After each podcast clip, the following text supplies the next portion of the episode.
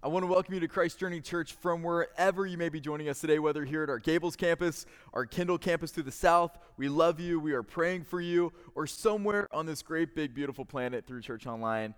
I greet you today in the spirit of unity and fellowship as we begin a brand new series together called Our Community through the book of First John. I don't know about you, but I love coffee. I love it. I love to drink coffee. I love the smell of coffee. I love the, the, uh, the beauty, the history of coffee. I love coffee. And I love my coffee black, not just because that's how you should drink it, but because that's how I actually like it. I like my coffee mean. I like my coffee strong. I like my coffee down to business. 99 out of every 100 cups of coffee that I drink will be black. But that one, that one cup, every now and then, I like to have to pamper myself. And for that, I like a grande latte, non fat, with two pumps of caramel, a little bit of whip, and some nay nay, and then a little bit of caramel drizzle over the top of that. Oh man, it's like a, it's like a vacation in your mouth. Like everything about that just promotes rest and relaxation. And the other day I was sitting in my favorite Coral Gables cafe and, and on that particular day I was drinking a black coffee because it was a black coffee kind of day. And I was doing some studying and I lifted my head from the books. And I noticed for just a few moments all of the people coming in and out of that cafe. I noticed everyone bustling and hurrying along, and each each and every one of them on their own mission for the day, and they were coming in to get their $10 specialty drink to go about to conquer their part of the world. And I just watched this for a few minutes. I watched these people come in and out, in and out. And I thought to myself, you know, this really is, in a very real way, this is an analogy for our faith. Watching these people come into this cafe, order up their lattes how they want, is an analogy for our faith and what we believe. I think all of us have seasons of our life when we move in and out of faith in the same way that we move in and out of our favorite cafes, ordering our specialty drink. Right? You order up your spiritual latte, you put two pumps of forgiveness in there, you put uh, a little bit of Holy Spirit energy, you put a, a whip of forgiveness, a little whip of nay forgiveness, and then a little, a little drizzle of love, right? Because what's a spiritual latte without some kind of love in it? And that latte, is, I, I mean, I would drink that spiritual latte. That, that's, a, that's a good latte. It's got every right and true characteristic of God in it. But what happens when that latte fails to satisfy? What, what happens when you need mercy in your life? What happens when you need rest in your life? What happens when you need to experience God's sovereignty in your life and that isn't whipped up in your spiritual latte? Well, all of a sudden that latte doesn't satisfy and your understanding of God begins to waver and it begins to question. And even that cafe itself, that very cafe itself, may no longer be fulfilling you and serving you up the needs that, that you want to be served up. Like, who changed in that moment? Was it God who changed or was it you who changed? What changed? That's, that's the consumeristic mentality of our faith that we heard our senior pastor just talk about last week in our vision talk. Who changed? If this has ever described you, and it certainly has for me, there have been moments in my own history where I have experienced this, then you are in good company with the very community to whom the Apostle John wrote his first letter more than 1900 years ago, asking the very same questions that many of us are still asking today of our faith and of our community. What makes our community distinct from other religions and other philosophies? What is the foundation for what we believe? What, what are the fibers that connect our community together? What is the mission of our community? These are the questions that the Apostle John answers in this letter, and these are the questions that we will seek to answer through this series, Our Community. And though the author of 1 John does not readily identify himself in the letter, most scholars unanimously agree that the same apostle who wrote the Gospel of John also wrote the letters 1st, 2nd, and 3rd John, which we call the Johannine letters, as well as the book of Revelation. In fact, much of John's first letter in particular builds upon the major themes from his gospel. Themes such as Who am I? What is my purpose? Where do I come from? Is there a God? Who is Jesus? How do I relate to other human beings? What is good and evil, right and wrong? These are human questions that have arisen across every generation from every geographical region on our planet since the very beginning of human thought. John wrote his letter around 100 AD to the church located at Ephesus. He was probably in his early 80s, and he wrote this letter about 65 years after the resurrection and after the beginnings of the early church movement. Now, Ephesus was a very similar city to our city, Miami. It was a wealthy port city, it was prominent in politics, there was a plurality of religions that existed within that city. And during the time in which John wrote his first letter, the church faced a few key issues in particular that I think many of us in churches today still face. And so when I list off these issues, ask yourself this question Do these issues resonate with my faith history? Do they resonate with anyone that, that I know? Do they resonate with our city, with our country? Do they resonate with your part of the world? Listen to these questions. Some of these issues, such as some had abandoned their faith altogether. That was one of the major issues facing the early church in the first going into the second century. Some had found the idea of God entering into a human form impossible to believe. Some claimed to believe in God and Jesus as the Son of God, but their behaviors contradicted the teachings of Jesus. Does that sound familiar? Some believers considered themselves superior to other believers, so those people abandoned the church and the fellowship altogether in order to keep themselves pure from those other people that maybe weren't as holy or maybe didn't know as much about their faith. But some of those people truly did believe and they longed to see the kingdom of God come in our world as it is in heaven. Do any of those issues sound familiar to you? Of course they do. Of course they sound familiar.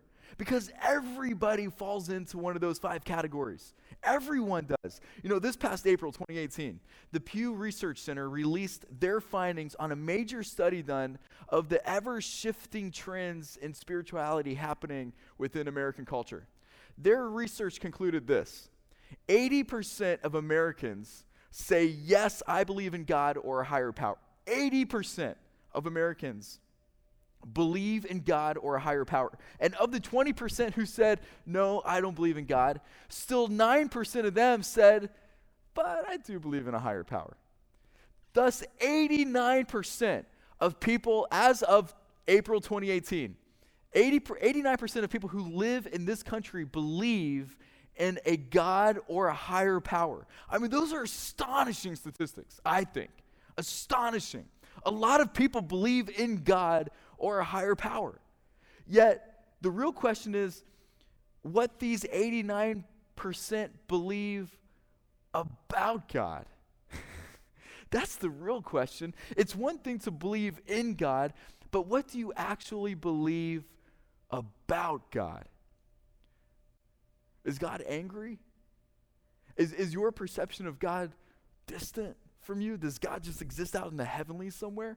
Is your perception of God as being up close and for you and loving? Is your perception of God uh, just sort of standing aloof from the issues that you're facing in your world or the issues that we're facing in our world together? Or does God even exist in your perception and your worldview?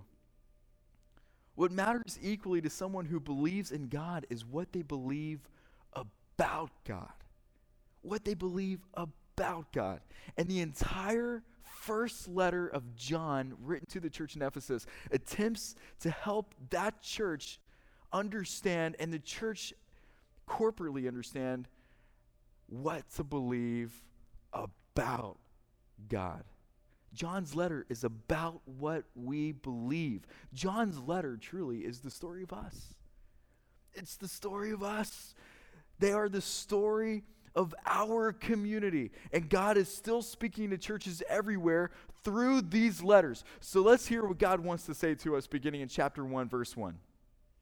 We proclaim to you the one who existed from the beginning, whom we have heard and seen. We saw him with our own eyes and touched him with our own hands. He is the word of life. This one is life itself was revealed to us, and we have seen him. So once again, John is re- restating, we've seen him. And now we testify and proclaim to you that he is the one who is eternal life. He was with the Father, and then he was revealed to us we proclaim to you what we ourselves have actually seen and heard, so you may have fellowship with us. Once again, John's restating we've experienced this, we have seen this, we have heard this, and our fellowship is with the Father and with his Son, Jesus Christ. We are writing these things so that you may fully share our joy.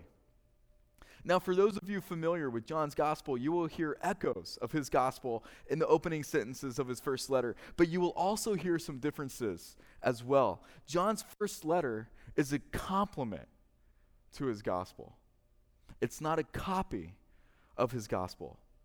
And different from the gospel, his letters offer real, practical, sound advice for the church and what to believe about God. In his introduction, he only addresses two themes that he then unpacks for the rest of his letter the reality of the incarnation and its importance for fellowship. The reality of the incarnation and its importance for fellowship. Those are the two major themes that John unpacks in his first letter. In the opening of his gospel, John defined the incarnation by saying the Word became human and made his home among us. That's the definition of the incarnation. And doesn't it sound so personal? I love how John wrote this in his gospel. The, God became human and made his home among us. God didn't just become human and lecture us. God didn't just become human and wag his finger at us or even just go to the cross. God became human and he made his home among us. He dwelled among us. Doesn't this feel so personal? The incarnation is absolutely necessary to the Christian faith. It is the foundation upon which every other teaching in the New Testament builds. God incarnated human life. God assumed flesh and bone and dwelt among us in our world in a real time and in a real place. Jesus' full humanity and Jesus' full divinity are both absolutely necessary for our salvation, which we'll talk about next week in chapter 2. Yet, quite honestly, I think this is one of the most difficult teachings for our finite human minds to grasp. It was then, for John's church in Ephesus, and it, it still is now in our church and churches everywhere. This is a very difficult concept for our finite minds to, to grasp. I mean, if, if you find this, if this is a mind boggle for you, then you're in great company. It's a mind boggle for me too.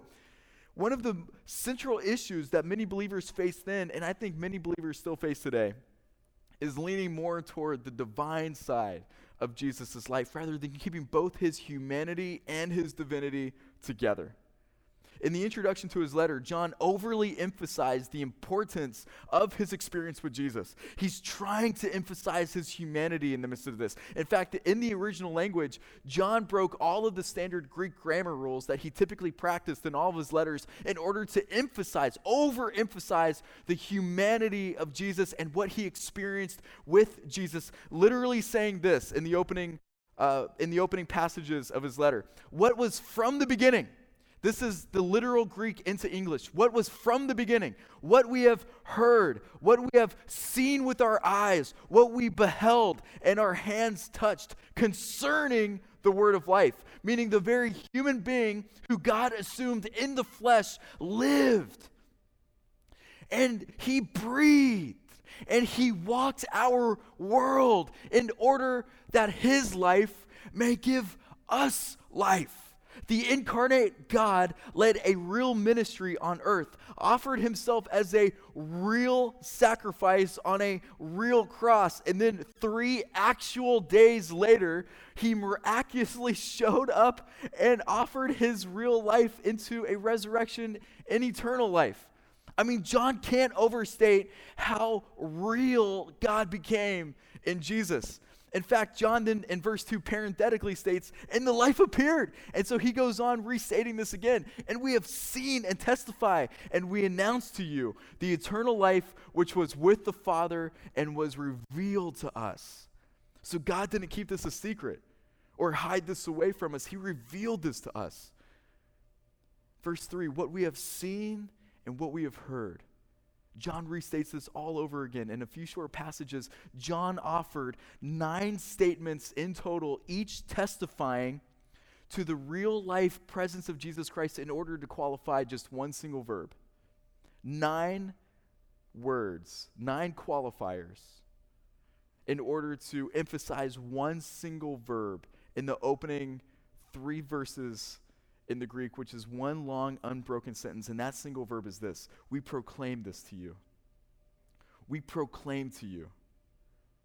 He, John wanted you to feel the weight of this proclamation rooted in the very experience of God. What John wanted to proclaim was what he had experienced. And what John had experienced was a tangible sensory observation of the resurrected Messiah. Without a true resurrection, all of this matters because without a true resurrection, there would be no victory over death and subsequently no power in Jesus' sacrifice on the cross to satisfy the penalty of our sin. During John's day, many people thought the resurrection was a fantasy. They didn't believe it. They just thought this was spirit Jesus floating around or that people were hypnotized by what they had experienced. And I think many people still probably think the same thing. It's, it's, it's crazy. But it's real. And John is saying, listen, I, I know this sounds crazy, but it's real. I touched, I touched the living God. I heard the living God. I, I saw the living God, both alive and he died and then alive again. John is proclaiming that not only did God enter into our world, but John saw these things. He, it, this, this isn't secondhand information. This is coming directly from the primary source itself. According to John, God's gift of salvation from our sin into eternal life wasn't the result of some mystical experience given to some man alone in the woods somewhere. Neither was it dropped down to us from the sky, and nor does it apply only to one part of your life. You know, one of the reasons why John overly emphasizes the incarnation all throughout his letter was to create a counter argument to the teachings of Greek philosophy that instructed people to only value the Spirit. Whereas John is saying, no, no, no. God values your whole body. The Greek philosopher Plato taught that God must stay distant from creation in order to preserve his holiness. So God didn't care what you did with your body. That didn't matter, just so long as your spirit was right. Whatever that means, right? I mean, how do you know that just your spirit is right, but you can do whatever you want with your body? Well, you can imagine how Greek society received that teaching. You can imagine how they began working out this philosophy. People used their bodies for whatever pleasure and purpose they, they wanted to use them. Indulgence became a signifier of wealth. Pleasure became a worthy pursuit, even among believers in the early church during that time. But John's insistence upon the incarnation completely countered Platonic philosophy and argued instead for a new way, a new understanding. How could God not care about what human beings do with their bodies when God entered into our world in a human body? and sacrificed himself upon a very real cross so that we may receive eternal life. That's the crux of John's entire argument for the incarnation. God's salvation means more than just life after death. God's salvation means new life today. As God's Spirit renews your mind now and cleanses us from all of our unrighteousness beginning here and now. Yes, our bodies are finite and they're broken and they're dying a little bit every day. Yes, we're not fully restored until we stand in glory with our Creator. That's all true. But our transformation into Christ's likeness begins not when we die and become a disembodied spirit, but it actually begins here and now. It begins here and now, together, in your real body. Therefore, God cares about how you use your bodies. your thoughts, your, your thoughts here and now, your actions, your words, all bear witness to Christ at work in you here and now. The Apostle Paul wrote in his letter to the church in Rome about 30 years before John wrote his first letter to the church in Ephesus, saying this Dear brothers and sisters, I plead with you to give your bodies to God because of all he has done for you. Let them be a living and holy sacrifice, the kind he will find acceptable. This is truly the way we worship him with our entire bodies. Your bodies matter for how you work, for how you think, and ultimately for how you love. Your spirit is not disembodied from your life floating out here somewhere. All of you is working together. Your mind for rationality and reason, your soul for feelings and emotions, your body for strength and work, your spirit for life and consciousness, all working together. Your mind, soul, body, and spirit united together as one for your work, for your worship, and for your love. And God cares about how you use every facet of your body to do those things together. That's why the incarnation matters personally, but also it matters communally. Because John gives us the right understanding of the incarnation for this purpose. He says, so that. I'm telling you these things. I, am I'm, I'm, I'm proclaiming this to you so that you may have fellowship with us. This is the purpose of John's writing. It's both the purpose of the incarnation and its purpose on fellowship. That's the whole, that's the whole meat and potatoes of this letter. The Greek word translated fellowship is koinonia, which means to share something in common.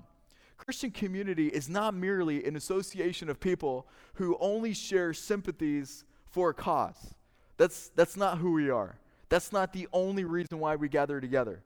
Christian community is not merely an association of people who only share the same political views. That's not who we are. That's not why we gather together. In fact, we have a range of political views just right here at this campus and the Kendall campus, and I'm sure Church Online. Christian community is the common living of people who have a shared experience with Jesus Christ. They talk about this experience. They urge each other to grow more deeply into this experience. And they strive to build a shared life together from this experience founded upon our transformation in Jesus. Christian community is unlike any other kind of shared life experience in the world. Why? Because Christian community is also fellowship with the Father and with His Son, Jesus Christ.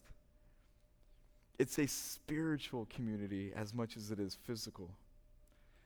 This adds one more dimension to the meaning of koinonia. Christian community is living and experiencing our lives together as we fellowship with God the Father and God the Son, together, united in His Holy Spirit. Christian community is triangular. My life in fellowship with Christ, your life in fellowship with Christ, and my life in fellowship with yours.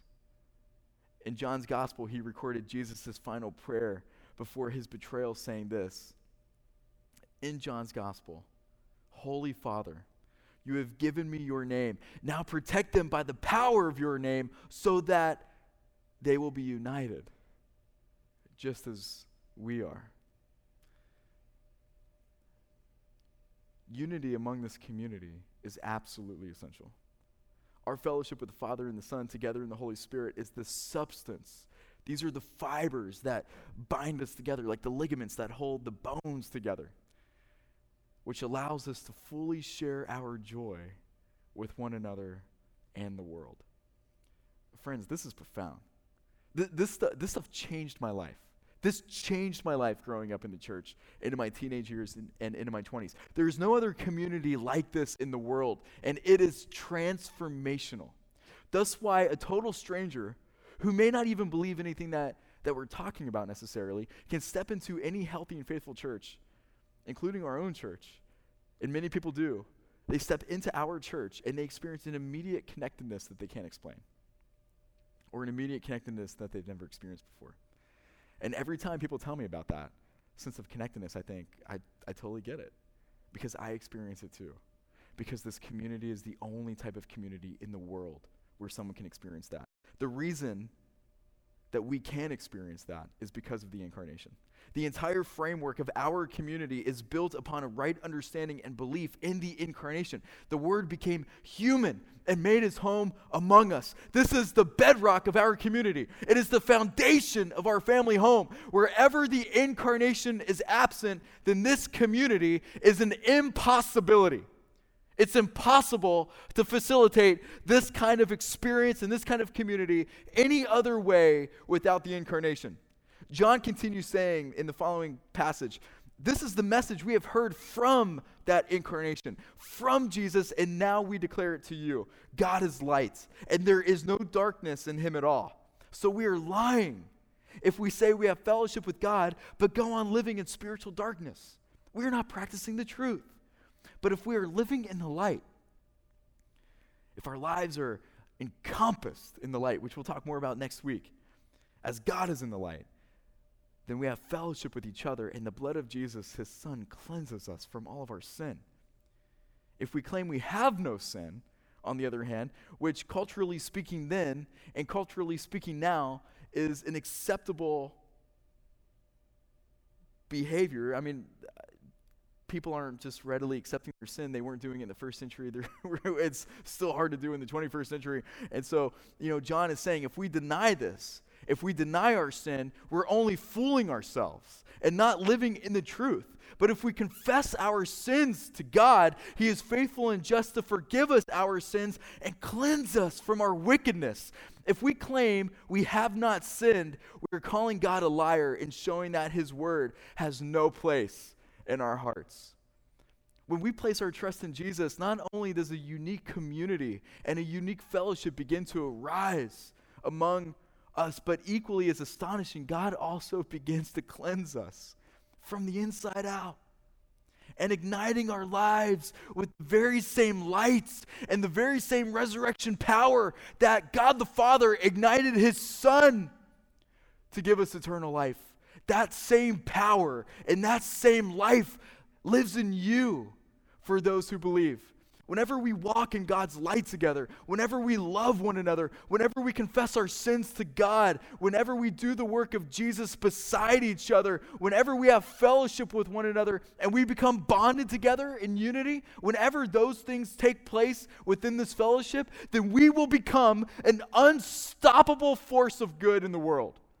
Absolutely then the sum of the church will not only become greater than its parts, greater than the people who, who make up the church, but the sum of the church will then become the real, tangible presence of Jesus in the city. And only then will our mission become Christ's mission. And as the community of the redeemed, as ones who've been forgiven, as ones who are being healed, as ones who are becoming restored, we then become the image bearers of God's light. You know, on a dark night, the human eye can perceive the flicker of a candle flame 1.6 miles away. That's pretty cool. Now imagine if that candle flame was Jesus. And these sticks were our lives. As we come to know Jesus and put our lives in contact with His flame, and then bring our lives in contact with one another, we can literally, together in this fellowship, we can light up the night together. we can light up our city together we could do things that we never even dreamed or imagined we could do. We could become a people who could help other people find their refuge. We could become a people who could help other people share God's peace in our city. We could be a people who could help other people find their life immersed in the light, immersed in God's salvation, and then help them come to develop their own confidence in their salvation so that they can then, in turn, put their lives in contact with one another. That's what happens when, when this fellowship, when this fellowship gathers. It's like, even in the book of Acts, in chapter 2, the people perceived the earliest gathering of the church, the Pentecost gathering of the church, they perceived flames on their heads because their lives were so lit up with God's salvation and their, the Holy Spirit was so indwelling in them that they couldn't contain it. Imagine, just imagine with me for a moment what, what might happen in our community with the right understanding of the incarnation, with the right understanding of, of God's work among us and the Holy Spirit at work in our lives, giving us the confident hope of our salvation. Not only what might happen here when we gather together, but what might, what might happen in the city as we use our whole bodies to proclaim this good news. Just imagine with me what might happen. Father, we pray. We pray that your Holy Spirit set us on fire. God, we pray that your Holy Spirit fills us with your, with your salvation, with the goodness of your grace, with the power of your mercy, with the confident hope of your salvation, with courage to live and to step into what you have already given to us. God, I, I, Lord, I, I pray that you knit our hearts together in such a way that you help us see our differences as connection points.